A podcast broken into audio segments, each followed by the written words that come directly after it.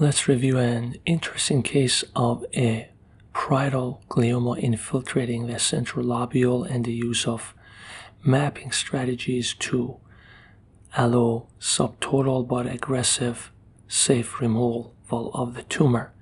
This procedure also demonstrates the use of subcortical mapping. This is a 42 year old male who underwent an open biopsy in an outside institution and was noted to suffer from an anaplastic oligoastrocytoma. You can see the location of the tumor, most likely infiltrating the sensory cortex. There is evidence of nodular enhancement. The tumor extends all the way to the area of the atrium.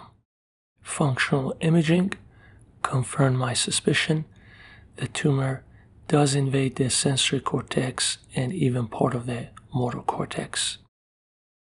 I felt that more than 70 or 80% of the tumor can be safely resected, and this procedure can potentially benefit the patient.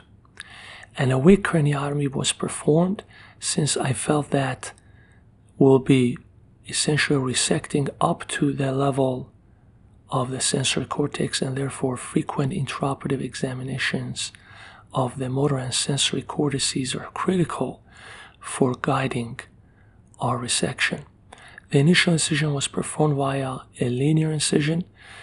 I therefore extended the linear incision in the form of an S incision to be able to widely expose the functional cortices and the regions well beyond the tumor. This is the previous small craniotomy for the biopsy that was performed elsewhere.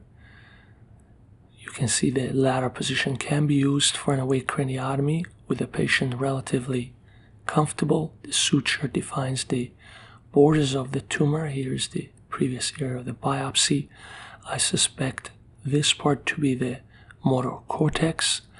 Let's go ahead and map the motor cortex, starting with the face area and then subsequently the hand area.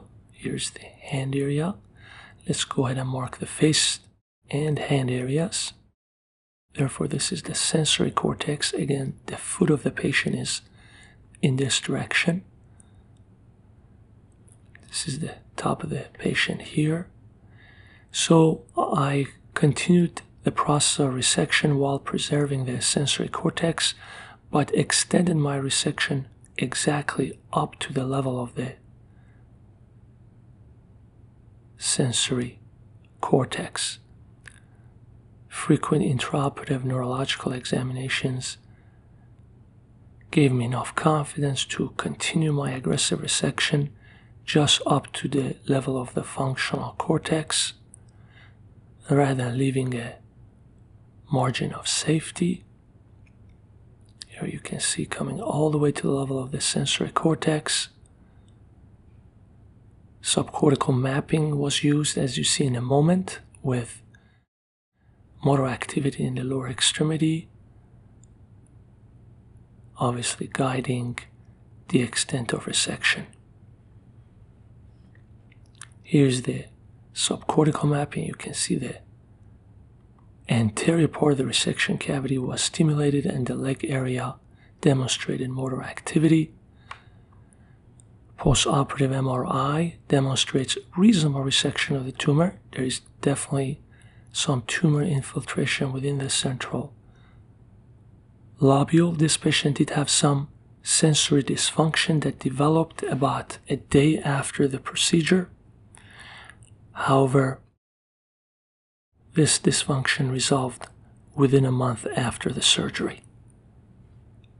Also, there was some evidence of proprioceptive deficits that also improved within six weeks after the surgery, and the patient returned to his previous activities. Thank you.